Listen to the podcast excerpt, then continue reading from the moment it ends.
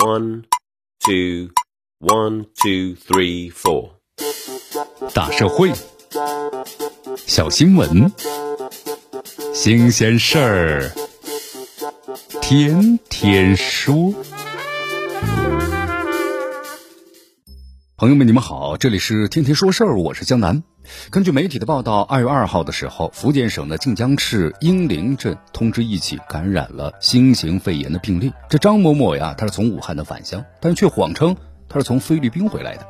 春节期间呢，这名男子共参加了一次共计三千多人的参加的宴请。此外，就这名男子还参加了东池镇的婚宴等等。现在啊，除了这名男子之外，有七人确诊感染了。新型的肺炎，有四千多人呢被要求是居家医学观察。目前张某某呢已经被当地的公安机关立案侦查了。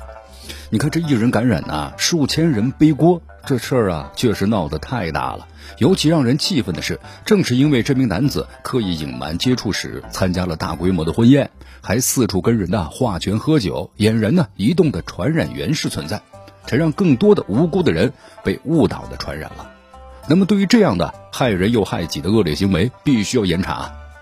我们说了，这疫情属于是重大的突发公共安全事件，它关系到的是一个社会的公共安全。公民的个人的疫情期间的旅行史、接触史，并非不可触碰的个人隐私。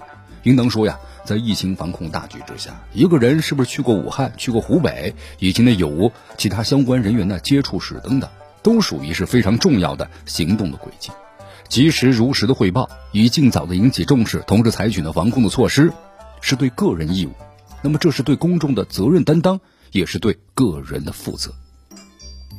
如果明知自己的情况绝不报告，还要去人群聚集的地方啊参加这个宴饮活动，这已经不属于不负责任的道德范畴了，而是危害公共安全的违法行为。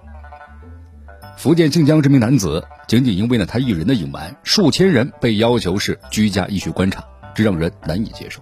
无独有偶，这山东潍坊的张某某呀，也是刻意隐瞒，导致六十八名医务人员被隔离，这也侵犯了无辜人群的生命健康权益。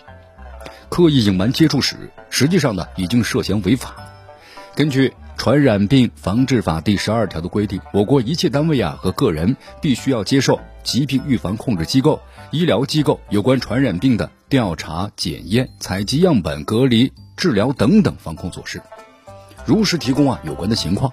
如果单位和个人呢违反相关的规定，导致了传染病的传播、流行，给他人的人身、财产造成损失的，应当是依法承担民事责任。此外啊，咱们的两高呢关于办理妨害、预防和控制突发疾病、疫情等等灾害的刑事案件若干的法律问题的解释第一条有规定了。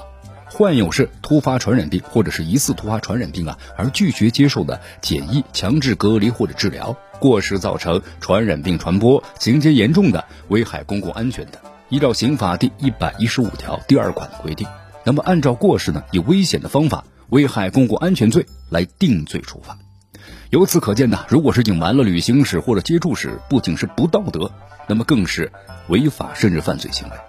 考虑到新型冠状病毒的。人传染人的属性，那么这类隐瞒者呢？但凡存在是一人的话，可能让很多的防控线呢都是白费了。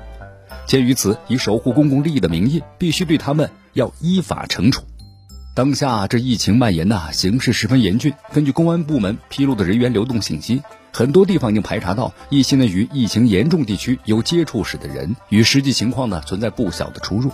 这就要求啊，在下一步的防控当中，各级各地相关政府要继续下沉力量，严密排查，摸清底数，真正做到全防全治、联防联控。尤其需要排查出那些刻意隐瞒的居民。而从公民个体而言的话，也应该切实的负起责任来，如实报告、配合排查是责任也是义务，别因为隐瞒而殃及更多人的切身权益，那样也是害自己呀。这里是天天说事儿，我是江南，咱们明天见。